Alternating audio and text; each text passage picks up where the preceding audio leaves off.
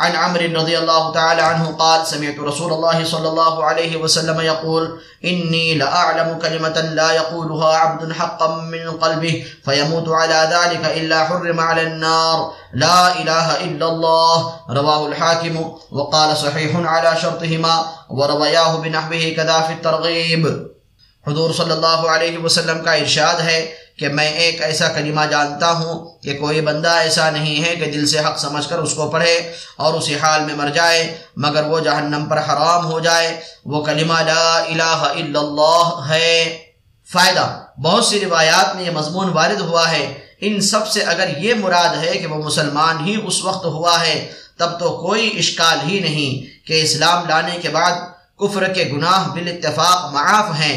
اور اگر یہ مراد ہے کہ پہلے سے مسلمان تھا اور اخلاص کے ساتھ اس کلمے کو کہہ کر مرا ہے، تب بھی کیا بعید ہے کہ حق تعالی شانہ اپنے لطف سے سارے ہی گناہ معاف فرما دے۔ حق تعالی شانہ کا تو خود ہی ارشاد ہے کہ شرک کے علاوہ سارے ہی گناہ جس کے چاہیں گے معاف فرما دیں گے۔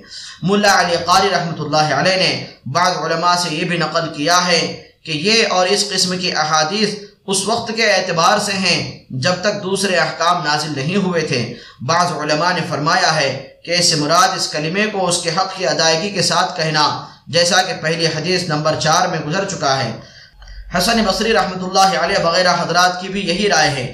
امام بخاری رحمۃ اللہ علیہ کی تحقیق یہ ہے کہ ندامت کے ساتھ اس کلمے کو کہا ہو کہ یہی حقیقت توبہ کی ہے اور پھر اس حال پر انتقال ہوا ہو۔